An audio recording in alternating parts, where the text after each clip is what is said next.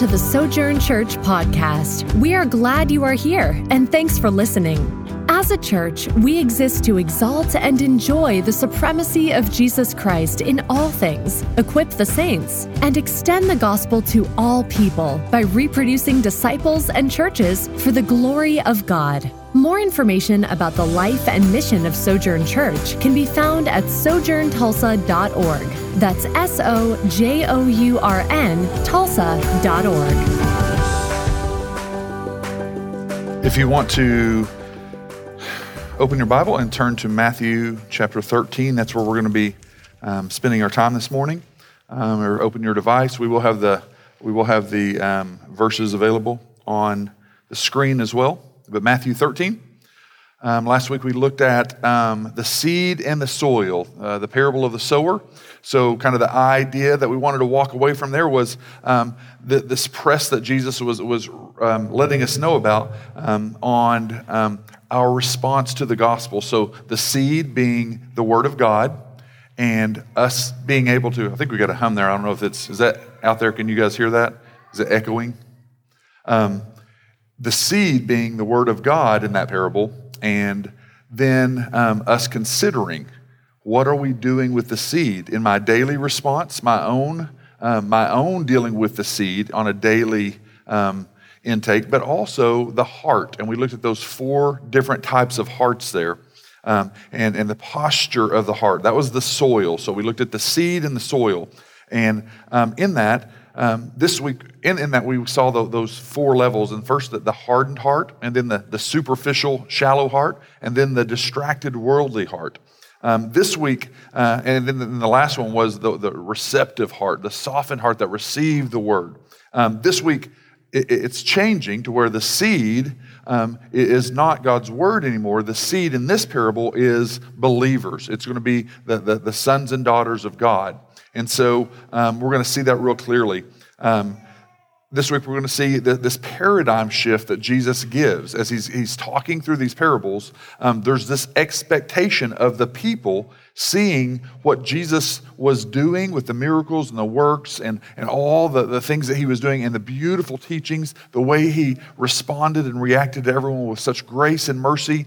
Uh, but they kept waiting for this powerful militaristic leader to, just, just, just pop out of him and for him to just you know, blow the whistle or sound the alarm. And then all of these thousands of um, military guys to come and they would they were wanting the old Israel to be restored, the Davidic kingdom to be restored. And the Old Testament had told them, I'm going to send one uh, in, in the throne of David who's going to restore my kingdom. And they're going, yeah, yeah, that kind of Jerusalem, that kind of temple, that kind of Solomon and Davidic kingdom is what we're looking for.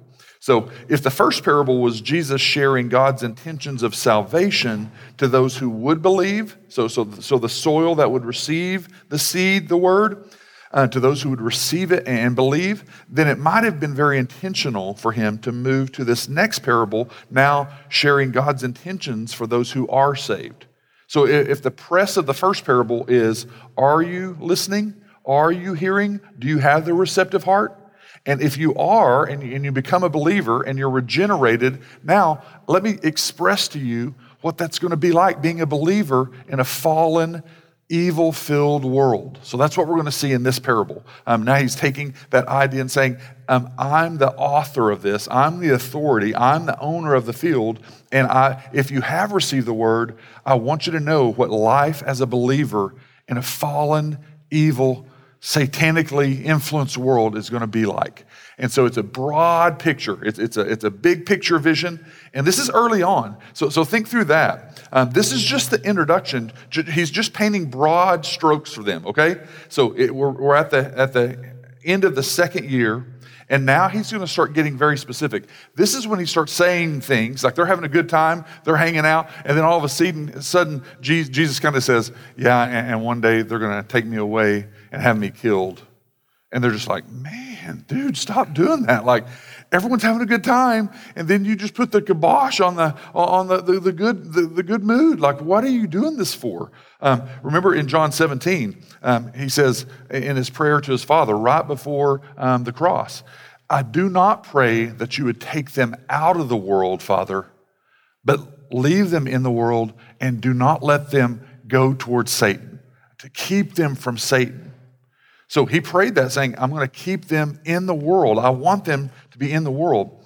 Um, and, it, and, it, gets worse. Uh, later on, that last year, uh, if you remember, like in, there's different places in the Gospels, but Luke 9 23, where he says, If anyone, man or woman, is going to come after me, you must, not American version, you have some options.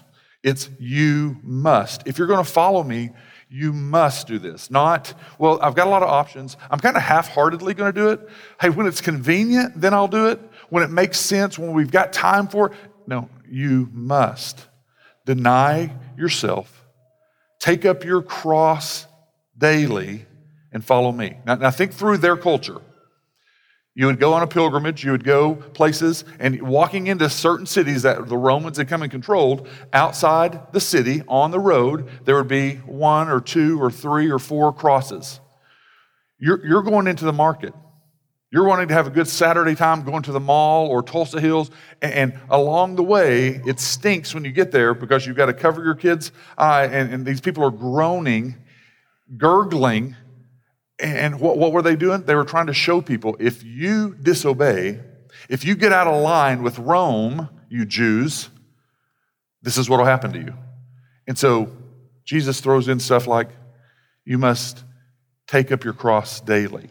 So, um, do you know how crazy and radical that sounds when, when you, you don't know that this guy is going to die on the cross? So, think through. So, I had some slides up there just showing. So, you're over some people's house for dinner. You've never been to their house. Maybe it's a small group. And you're, you're, you walk in and you're, they're nice and people are talking. And then you look up and you go, honey, I think that is a, I think that's an electric chair they've got hanging over on the wall. And they've got another smaller picture of an electric chair over in the kitchen by the sink. And then when you walk down the hall towards the bathroom, they've got a, a picture of a lethal injection table in the bathroom. They've got a lethal injection table, but it has some flowers around the outside of the frame and stuff. And so you just kind of, you know, you, you, go, you have dinner, you're talking, and you're just like, hey, hey, I, I, did have a little question. Like, are you just a weird, morbid family? Like, I, I notice you have big pictures of death penalty type of instruments. And, and so Jesus is saying, if you're going to follow me, take up your cross daily. And this first parable, this first parable, when he's showing this, this is what he's saying is you're about to start learning that there's an evil enemy that's coming against you. And so for those people who are believers, the world is set against you. My kingdom is going to be countercultural. It's going to be counterintuitive the way that you respond in love and mercy and grace when people deserve some other treatment. It's going to be countercultural. And so you think through those type of wordings. This crowd was shocked by his, his wording. So I'm just trying to paint a picture for when we read it, we know about the cross. We know about the resurrection. They did not know that. So let's look at the, what we do. We've taken away, let's look at the cross. Just Google the cross. This is what you get. I mean, you know, millions of them. You see what we've done? We've kind of taken away the gruesomeness, right? So people weren't wearing on a chain a little picture of a cross in those days. It would be like you wearing a picture of a, a lethal injection table or a, uh, you know, a electric chair. And so we've taken away the gruesomeness. Now, now, what we've tried to emphasize is the peace, obviously, and the reconciliation of the cross, which is good. That, that's good. But when you take away the gruesomeness of what happened, you're taking away the substitution and atonement part of wrath. It is God's love, it is God's peace, it is reconciliation. But the reason all those things happen is because of wrath taking place. And so um, you, you, can just see there. And so here's Jesus going, This is just my intro because this next year, my language is going to get tougher and tougher and tougher. And, and this parable is, is the first introduction to that. I'm just letting you people know if you do follow me in this world, it's going to be tough. Evil is going to be everywhere. And so it's a beautiful thing. He, he's just shedding some light for their understanding. Um, and by the way, when you think through that, as his clarity gets worse, uh, his clarity gets, um, the words get worse um, about the sacrificial, radical cost of following Christ. Isn't that what we want? Uh, by the way, I, I don't want um, my, my, kids um, to, um, I don't want this, this idea of just a shallow Christian faith for your kids, right? For, for the next generation. Um, I, I want this radical type of following for kids. Um, it's the best thing for Christianity. It thrives and flourishes in that situation. Um, last week I quoted Al Mohler where he had said, um, nominal Christianity is being completely wiped out in one generation time. That doesn't mean like this, this younger generation has wiped it out, that they failed. It's saying across the four, four and a half, almost four and a half or five generations that are living now, um, in one generation time, in a, in a 20 year time, we're seeing nominal Christianity wiped out, just, just like taking a Clorox um, wipe and wiping the bacteria off the slate. And so there's a good end of that. There's a clarity to that. It still means that we've got to be faithful and that the harvest is coming. Um, so we don't want a politically enmeshed Christianity, right? We, you, you, need to read a little history if that you think that one political party or, or one type of government is, is what we need. We, you don't just read history. You don't want that. We don't want a celebrity enmeshed Christianity. We, we don't want a socially enmeshed Christianity. We want a raw Jesus cross following type of Christianity. And that doesn't fit in this world. And Jesus is introducing that in this parable. Um, he's just shedding light. Uh, later on, he says things like, And when you are handed over to be persecuted and put to death, you'll be hated by all nations because of me. And so, you know, when he says those things, again, they're, they're at parties, they're, they're at dinners. Sometimes he's like the, the guest of honor, and, and they're at these parties and these feasts, and everyone's having a good time. And, and then Jesus goes into one of those type statements. And, and you know, the guys just are like, man, he was telling a joke one moment, and you know what happens? Just like in our scenario, you could be at someone's house having dinner, and then you know, a couple people get up and you're just standing over. There's a couple of guys or a couple of ladies standing over in the side of the room just talking, like, why does he always do this? Like everyone's having a good time. Jesus then throws out there, hey, and when you're put to death for my name's sake, they're going to think they're serving God. Like that just runs the dinner, you know. Like, and so uh, this guy's probably thinking, like, man, schizophrenic Jesus, just you know, he's all happy and uh, all great things are happening, and then here comes this other side of Jesus, and Jesus is going, it's not schizophrenic Jesus. I, I, I, this is who I am, but I'm letting you know this is how things are going to be for you. And so, thinking through their culture, thinking through their, their perspective and their anticipation of what the kingdom was looking like, he's letting these 11 disciples know. Because notice what happens speaking to crowds in parables. Hey, you 11. Judas, I know you're not listening. Hey, you 11. This is what it's going to look like. You're, you're sown as believers, as followers of me, in an evil world where Satan is always trying to destroy you and that's what your life's going to be like. Um, so um, it's, it's a really uh, beautiful thing, but it's also kind of the first intro to that. Um, when, um, if you remember, uh, when we get to the end, even after the resurrection with Peter, after, ask, after asking three times, Peter, do you love me? Um, Jesus' response to him is, Truly, truly, Peter, when you were young, you used to dress yourself and walk wherever you wanted. But when you're old, you're going to stretch out your hands, and another is going to dress you and carry you to where you don't want to go. And then the writer, John, his closest friend, says, This was, he gives a little commentary, this was to describe the type of death that he would do in order to glorify God. And so, and you know, church history tells us that Peter was going to be put to death on a cross like Jesus. And he said, I'm so unworthy. And that he and his wife, and maybe kids also, were put on a cross upside down. And so just just just pictures there. And so those are things that Jesus said again, like, this is really harsh. I, I don't want to hear this. And, and yet there, there's something beautiful about it because God is saying in the middle of that, I'm with you. I see all that happens there. So the main point that we want to get, remember on these, these, um, these parables, you want to get what is the main point? So God's plan is to redeem a people. We're going to see the harvest in the parable. God's plan is to redeem a people who will constantly be surrounded and impacted by sin and evil. But God's sovereign purpose is not to re- remove his redeemed, but to u- use redeemed man as an instrument against evil in his redemptive plan. Um, so, just a beautiful picture. God sovereignly rules all the earth, and he sees the good and the evil, and will not allow evil to go unpunished. But he will reward those who are faithful to him. So, it's a picture of God's kingdom being placed among other kingdoms of the world. So think of the Old Testament. Old Testament was this picture of Israel, a nation state, different, with God as king among all the other kingdoms. And so we, we should pick that whole piece of the Old Testament and go, oh, that's what he's doing. It's different. It's similar to Old Testament Israel, but the church is different. And so there are some similarities, but the church is going to be set just like Israel amongst um, other kingdoms of this world with, with satanic influence, all kinds of systems that are set against God's word and, and his authority. And so um, the main danger, if you don't have that understanding, is that you're going to have a distorted view of life and God. So if you go into Christianity and you want to be a believer and you buy into the idea that only good will come to my life, or when something really horrible happens, where is God? My mom's got cancer. Uh, my kid gets diagnosed with so and so. Someone has a, a, tragic car wreck. Where's God? He can't be involved. He was, he was the late ambulance driver. He just got there too late. Three minutes earlier, and he would have saved the person. No, that's not a clear view of God. We're in a fallen world. And so Jesus is sharing all of that on a quick, um, broad view and, and, giving the disciples more understanding. So let's read through this um, um, in Matthew 13 there. It starts in um, the parable of the weeds in verse 24. So Jesus, says, he, he put another parable before them, saying, The kingdom of heaven may be compared to a man who sowed good seed in his field. But while his men were sleeping, his enemy came and sowed weeds among the wheat and went away.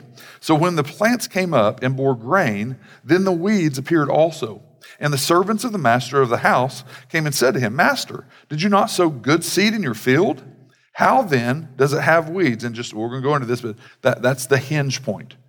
Jesus is, is, is throwing the question in because his answer is, is what the complete shift is on. He said, he said to them, An enemy has done this. So the servant said to him, Then do you want us to go and gather them? But he said, No, no, because in gathering the weeds, you root up the wheat along with them. Let both grow together until the harvest. And at harvest time, I will tell the reapers, gather the weeds first and bind them in bundles to be burned, but gather the wheat into my barn.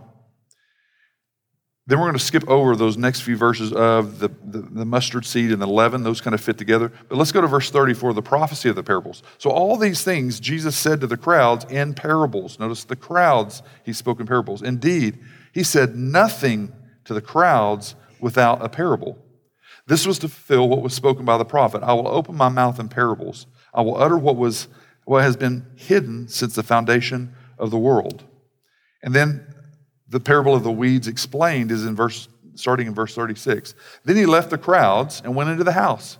And the disciples came and said to him, Explain to us the parable of the weeds of the field. He answered, The one who sows the good seed is the Son of Man. The field is the world, and the good seed is the sons of the kingdom. The weeds are the sons of the evil one, and the enemy who sowed them is the devil. The harvest is the end of the age, and the reapers are angels. Just as the weeds are gathered and burned with fire, so will it be at the end of the age.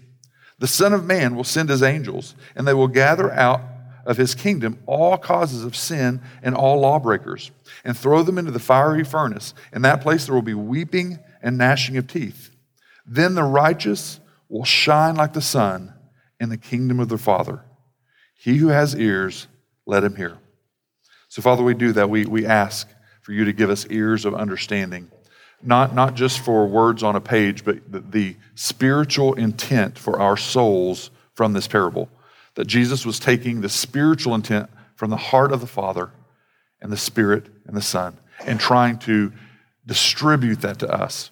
Spirit, would you do that work to help us understand how we can be kingdom citizens in a world that's set against your purposes and your ways, that is set against your holiness, that is set against your righteousness, that is set against all of your authority?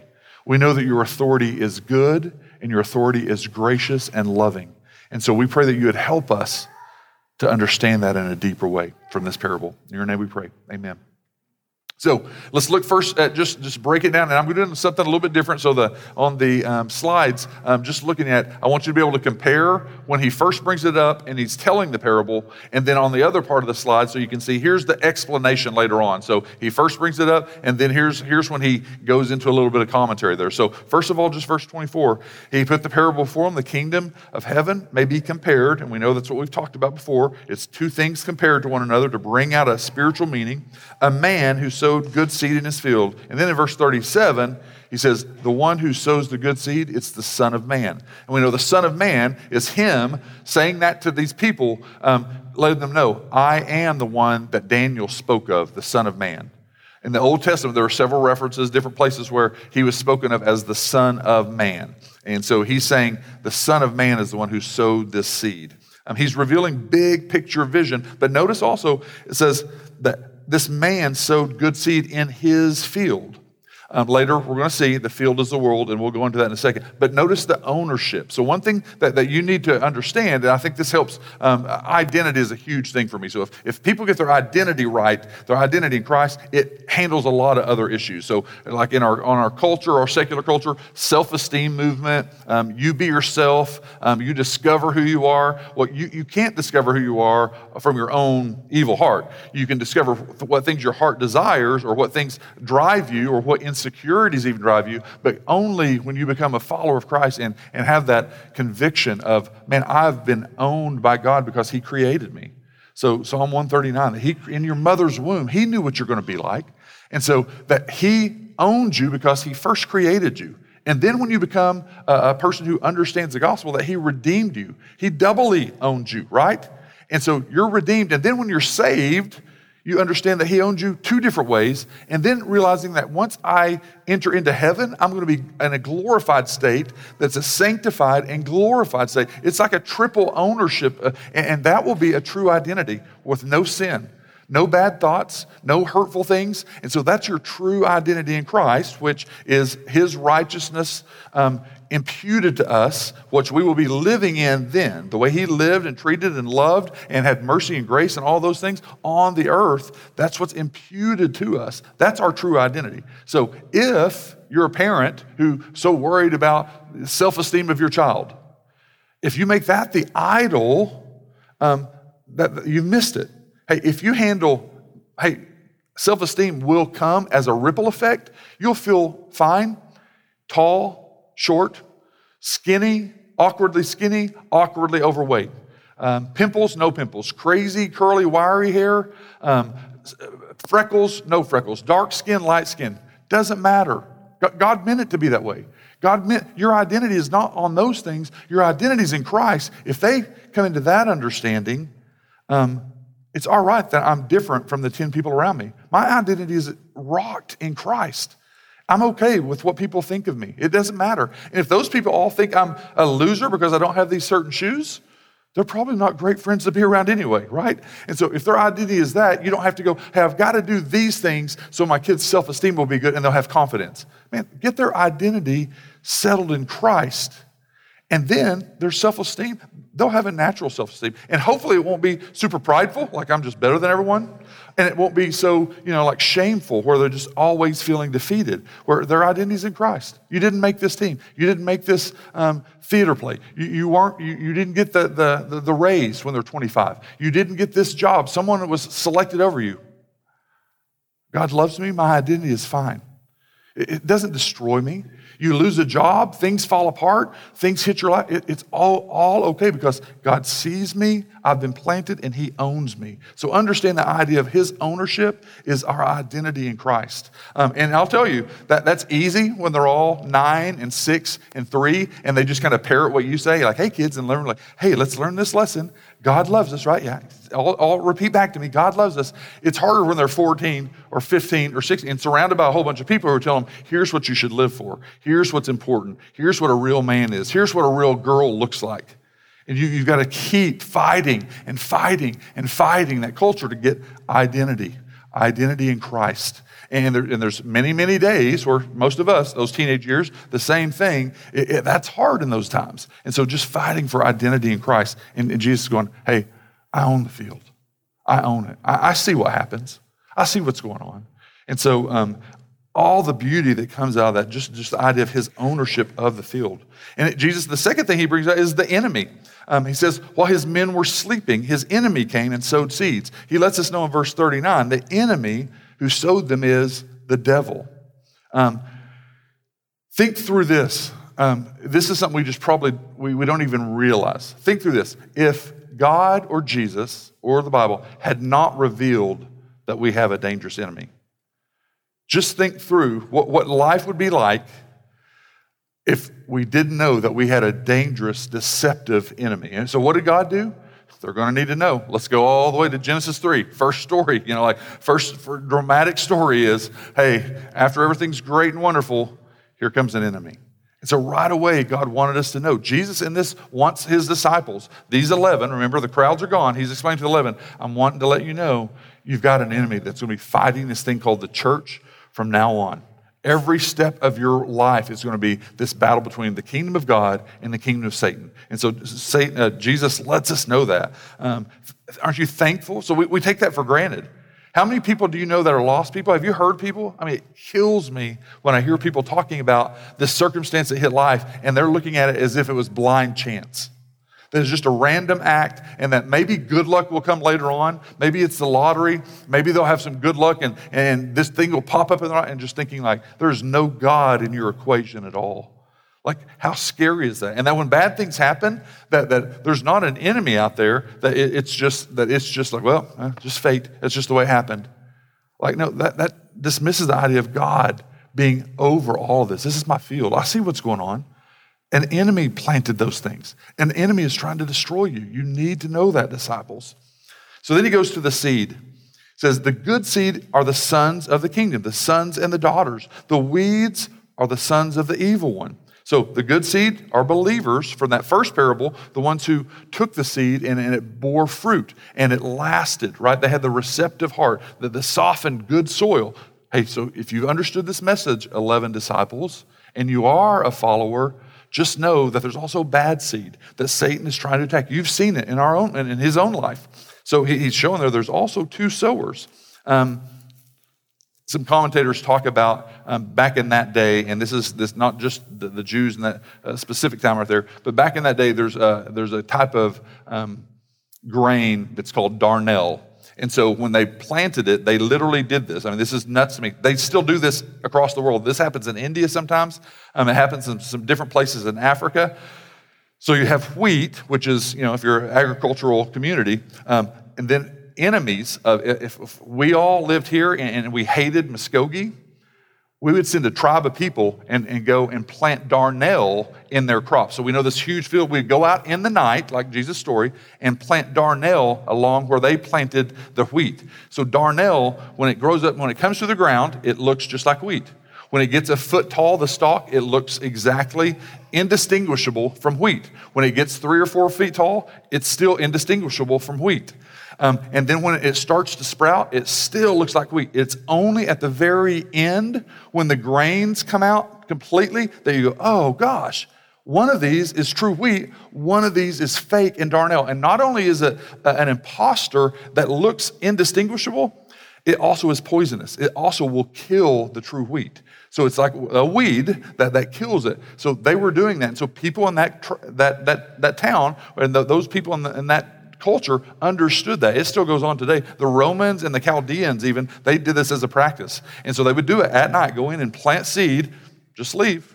You know, people are getting poisoned later on. Uh, their crops fail. The people don't have any food. Who do they come to? You need some food? Well, we're going to jack the prices up. That, that was just a plan. So he brings this out to say that's how dangerous these seeds are.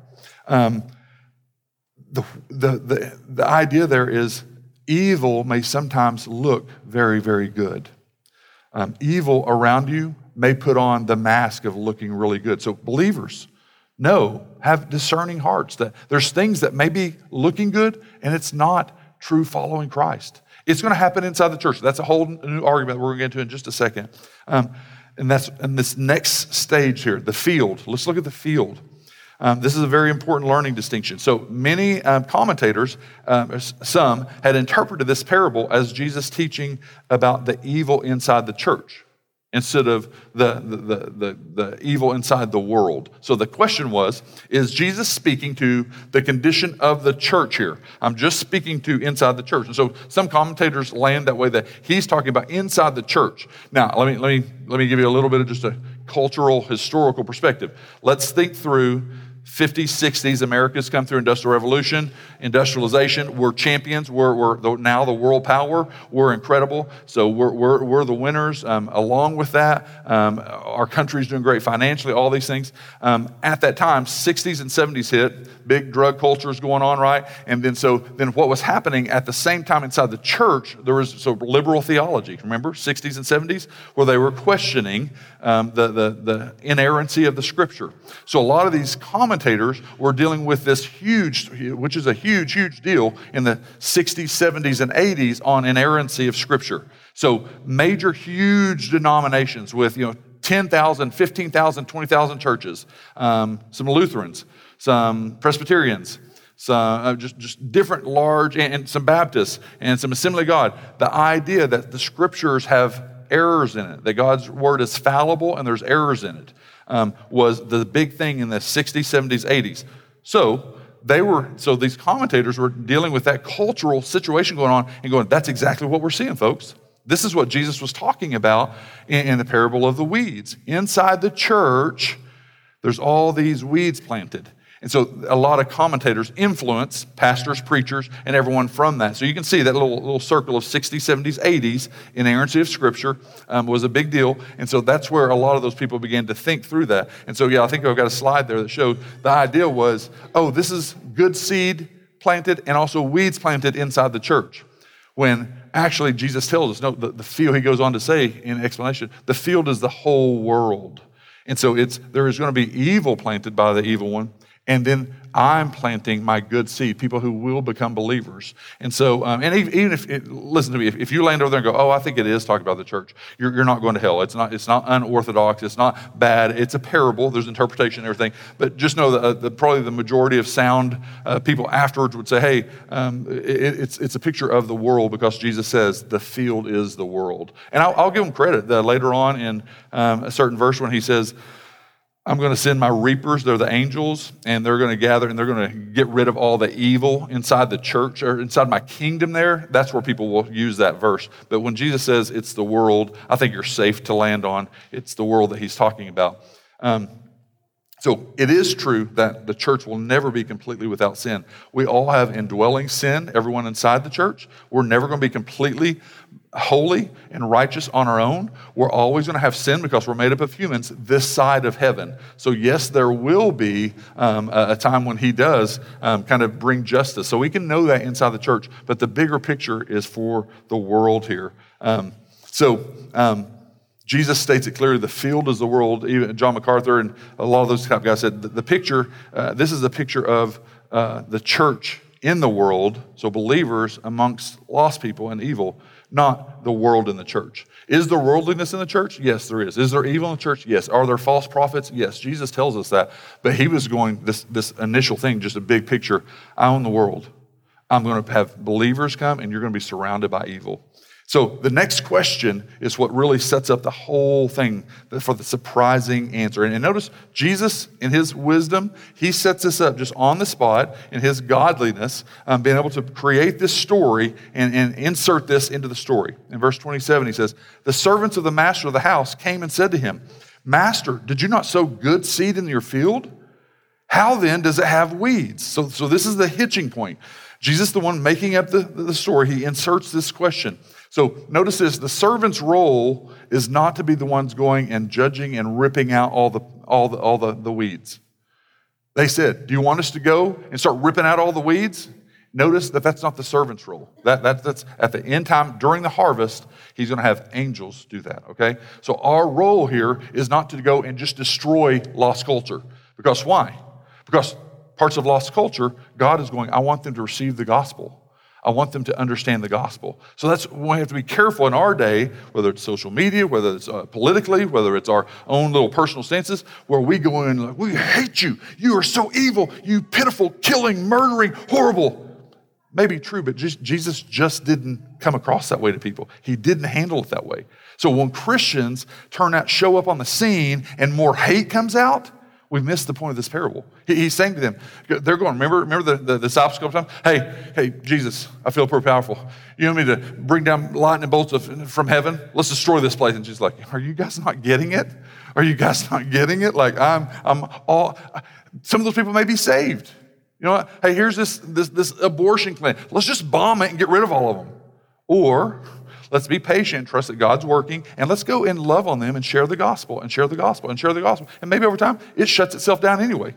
But in, in the process, they're hearing truth and hearing truth. And only God can do that. So, whatever it is culturally, just, just know that, uh, be careful because Jesus here gives a, a good picture here. Hey, they're going to both grow together. And when he says grow together, the good are going to grow and the evil are growing together. It's not the evil are going to stay an inch tall and the good are going to grow, you know, 50 feet tall. They're going to grow together, is what he says. Evil is going to expand also. But the kingdom, we'll get into the kingdom expanding in those next parables.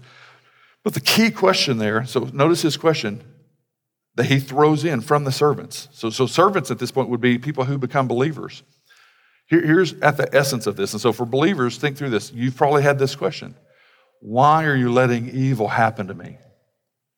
You think that's good for the disciples to know? You think that's good for believers to think through? Why, why my family? Look, are you kidding me?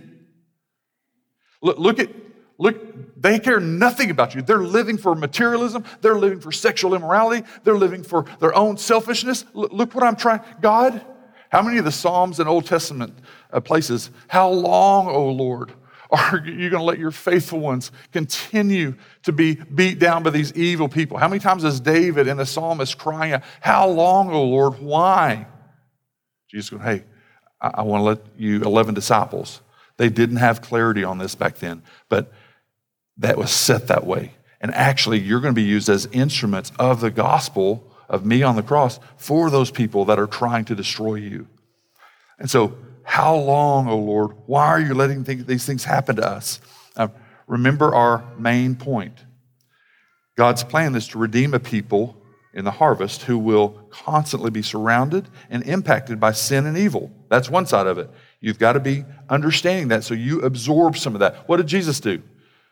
He didn't get a, you know, a real easy life after it come out that he was the Son of God. He absorbed pain. And so here's a beautiful picture of mercy. Mercy is this idea that I'm willing to join you and suffer for your sake. I will suffer myself for your sake to be able to show you mercy.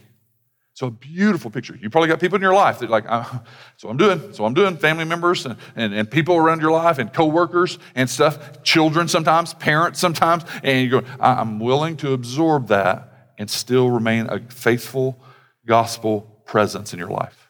A faithful, gentle gospel presence. Not, not doesn't mean you drop truth. You can still bring stuff up, but not in this accusational, attacking way, but this way of absorbing. That's what, that's what mercy does.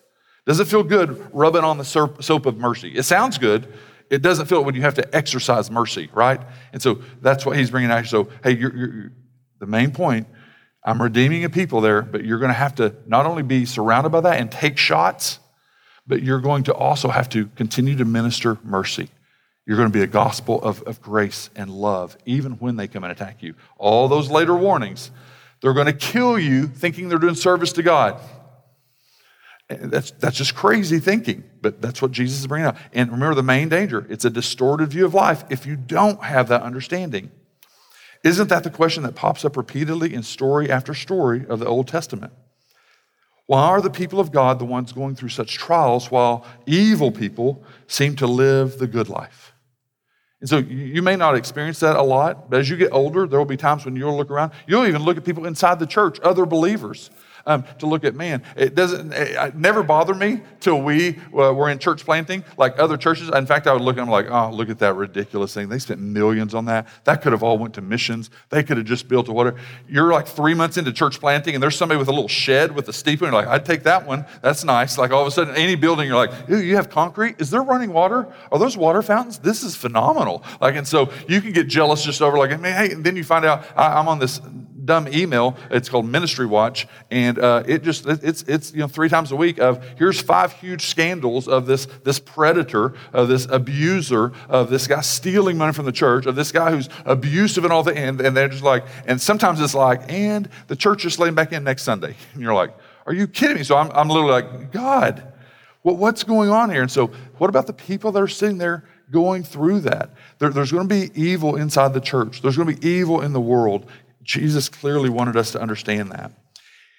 If that's the hinge point, hey, believers, disciples, you 11, I'm, I'm telling you, you're going to be surrounded by evil. It's going to try to destroy you.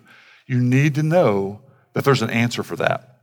And so he says, um, when they said, Hey, should we go and destroy? He says, No, lest in gathering the weeds, you root up the wheat along. Notice the wise, caring farmer going, Hey, church, beyond you 11, I love you. I'm caring about you. The reason we don't rip out whole things is because some of you in Tulsa are going to need salvation. And America was founded on some things that were not so righteous and holy. America, there was a lot of evil things that come about also. So we can paint a picture of history and just look at just this one side, but there's a lot of other things. So, you know what? You wouldn't have made it your way anyway. India, Pakistan, China, Russia. Right? We're getting back to the point when I was growing up in the 70s and 80s, like Russia was the bad, scary enemy that was going to blow up the world. Now we're all the way back to that again. You know, it's like another guy, like, just read history. This happens. And so, um, do we just hate Russians now like we hated Muslims for a long time?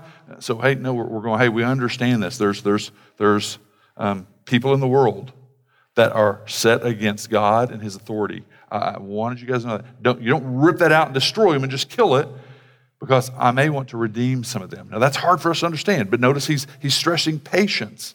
He's, he, and here's a word that, that this is not an evil word, it's been taken and used tolerance. Even in our country. So when I say that, I know some of you are like, oh my God, here we go. We're going off, the, here's the slippery slope, and we went dive off. No, tolerance is church discipline. You're sitting in, in, in, group and some people say something kind of crazy and you're like, I'm going to be patient and try to get with them later on to find out what's going on there. But they clearly said, that's just a tolerant type of thing. Tolerance is a good thing. Are you, are you thankful God has tolerated your sin? Beautiful word then, right? But I know our, our, secular society has used tolerance to mean if, you don't, if you're not tolerant of everything, of everyone that's opposed to you. Um, when I was at NSU, I sat down with my chair of the, the, the psychology department, and she, she had all the different colors on her door, and she was the one leading NSU as the most liberal. Her, her daughter was at Boston University, and so she was this professor that was leading the way. And so they had this symposium, they had this big um, forum, and they were like, we're having this table of tolerance. And so she knew that Jamie and I were coming off mission stuff. And so and I would talk to her, and she thought, she, I mean, here's her, right? Furthest extreme, Boston liberalism, and here I am a missionary. And so she, she thought I was nutso, nutso, nutso. And so I, I went to her, I said, hey, Miss Wagner, hey, um, can I come and be one of the, a person representing Christianity at your table of tolerance? And she's like, and she just had this awkward, like gagging, repulsive, that's ridiculous thing. She's like, Sankey, no. No, you, you, you, you can't come. It's a table of tolerance. I was like, exactly. Yeah. And I was like, oh, are you are y'all, y'all tolerant to everyone except someone who disagrees with you? Because I thought that's what tolerance was. And so she, they so they wouldn't let me come and be just a Christian representative at a table of tolerance at, at this thing that's supposed to be all about tolerance. So tolerance, don't be afraid of that. It, it just means, hey, God's tolerated us. We, we need to remember that as, as believers in an age of we can do whatever. Um, let them both grow together. Notice this wise farmer understands the full harvest. Um, we can see Jesus' love and care for the wheat, like us in America. Um, the harvest, the last thing there. If the servants are not to be ripping out weeds, then natural question that he knew that they would ask, you know, what are we supposed to do with our lives? What are we to be doing if we're not just attacking evil and ripping out evil? Because that's what we wanted to do. Be patient, be loving, so let, us see. Um, he says, No, listen, gathering the weeds, you root up the wheat.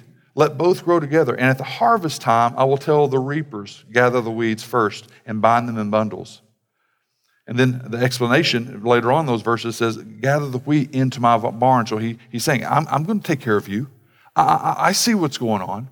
I know what you're going through. I am going to gather you. I know it feels like that you're going to go through all this and, and nothing's working out. And in 43, then the righteous will shine like the sun in the kingdom of their Father. Are you understanding? He who has ears, let him hear what I've just said to you about this kingdom. I own this world. So it's this idea of this faithful gospel presence. The constant question, the continued pressing question for those near Jesus was, Are you about to restore your kingdom? So think through this. He's told this parable. Goes on a year later, he's told them repeatedly, Hey, it's about to go down. Everyone's going to turn on me. They're going to, um, they're going to turn on me. They're going to try to murder me. You guys are going to betray me. And they're like, Oh, no, no, no. You got it mixed up. Jesus like, No, it's going down. And then he goes, dies on the cross, resurrects three days later. They still don't understand. And then even after that, you get to where he's literally at the place where he's about to lift off and ascend up to heaven. They still don't get it, right? They still aren't even getting this parable.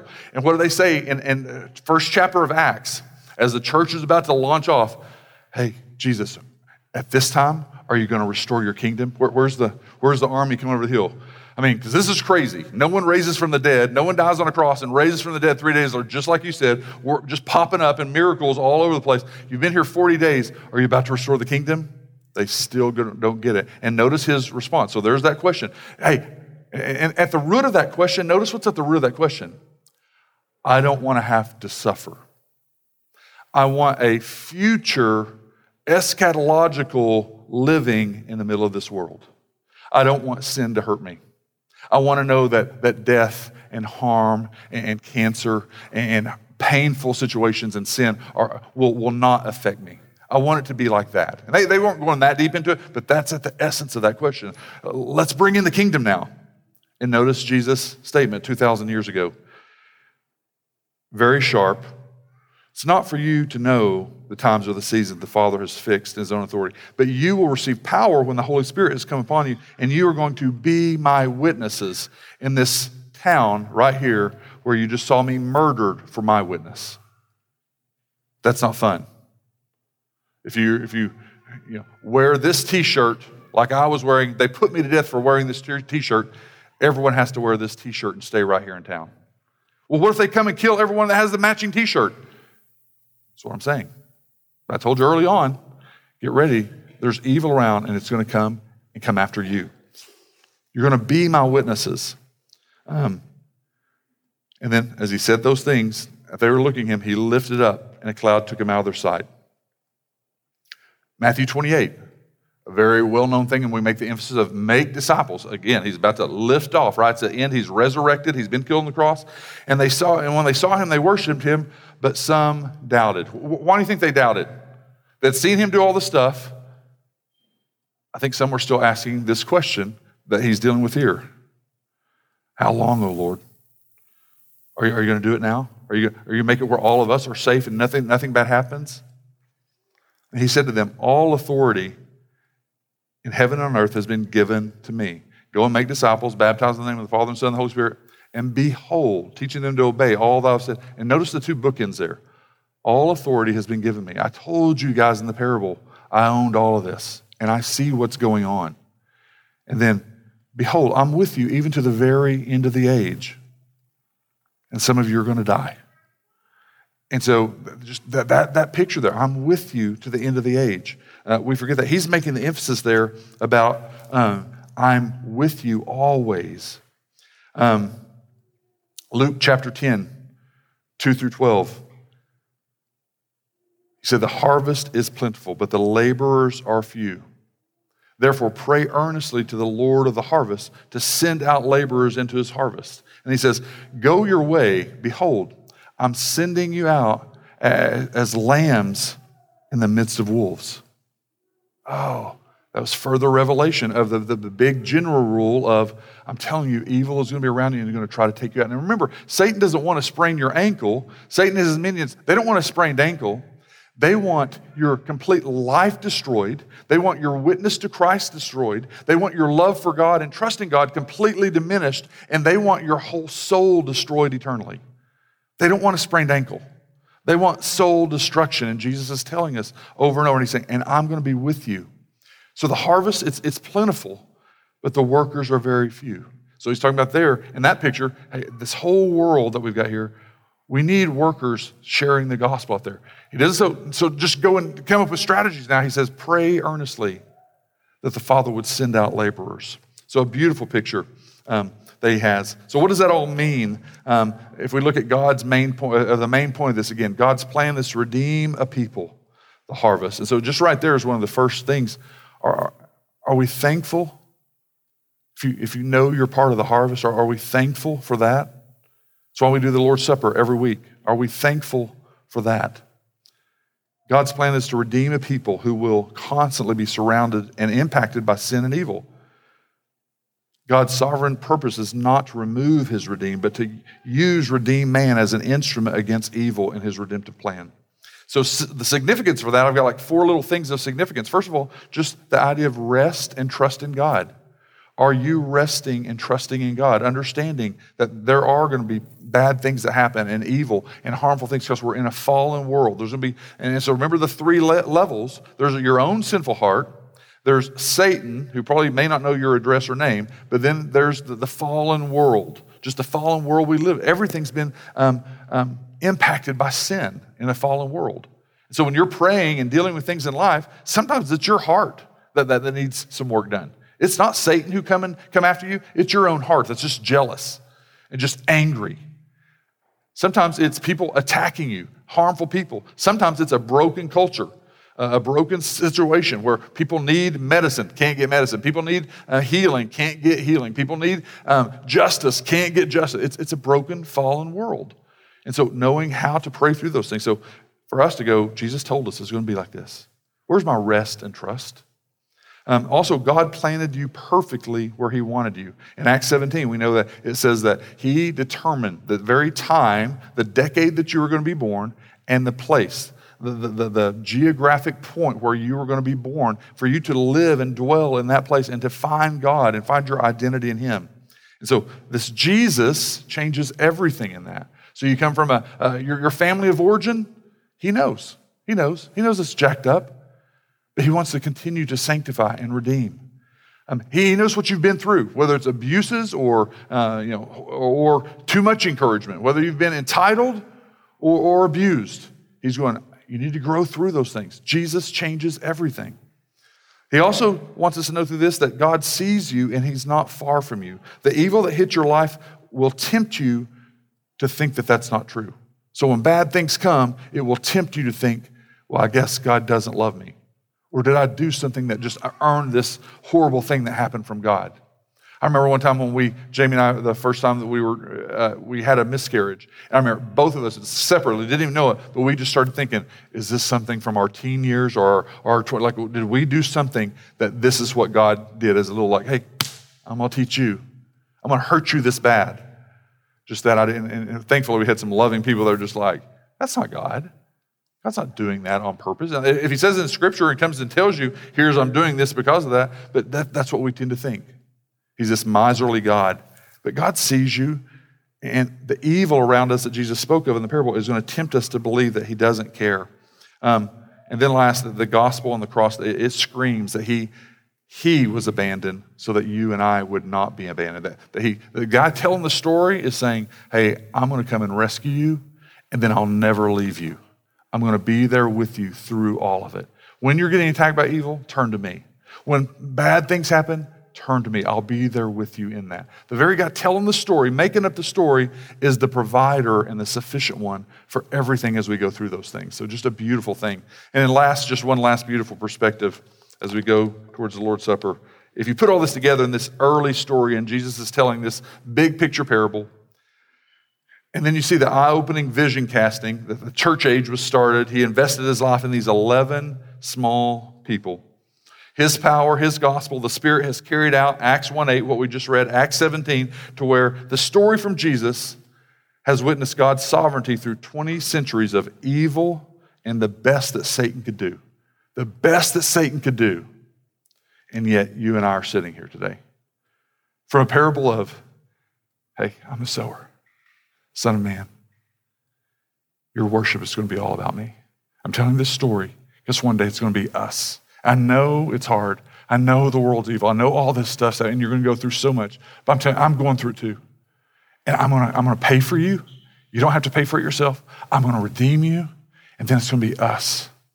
Just a, 20 centuries later, of all the evil, all the sins from every human and Satan scheming, And, and we're sitting here today from Acts 1 8, Jerusalem, Judea, Samaria, to the ends of the earth in God's beautiful gospel and beautiful power. From that seed idea, we are that seed, the sons and daughters of righteousness. We are in a field.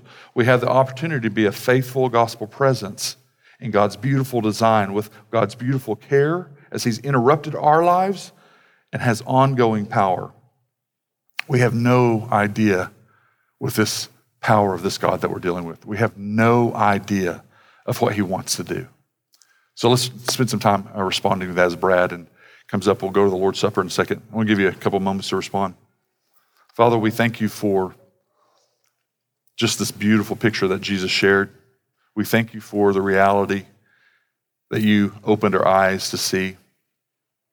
Thank you that you are guiding us and showing us that there is evil around us, that, that, that there are people even inside the church, but also in the world around us that, that Satan has sown. And God, we, we pray for those people around us that we know are just completely lost and completely separated from you, awaiting the wrath of God and don't even realize it, blind.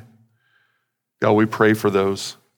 We know that as you teach about the harvest, and you teach about us shining as bright lights, would you allow us to shine during this church age? Not shine for our own sake, but shine with the gospel of Christ, with the light of the world in a dark, dark place. As, as, as glamorous and as shiny and as new and as rich as it may look, God, we know that there's brokenness and fallenness, and you told us that. And so we pray that you would allow us to embrace the, our identity being redeemed by you, the believers, the, the, the good seed, and that you would also allow us to embrace as those who would pray earnestly that you would send laborers into your harvest field. And so, if the field is the world, Lord, would you allow us, just a small, small group of people, many more than 11 in here, but would you allow us to be a light of the gospel in this dark area around us? Would you change our perspectives on things that need to be changed? Would you allow us not to have an entitled or um, um, attacking Christianity, but, but just a Jesus following, loving, merciful, truthful expression? We thank you for um, your spirit. We thank you that you've told us that evil exists and is going to be attacking us. We thank you that you modeled that for us and that you empower us through that now. We go into this time in response to you. In your name we pray. Amen.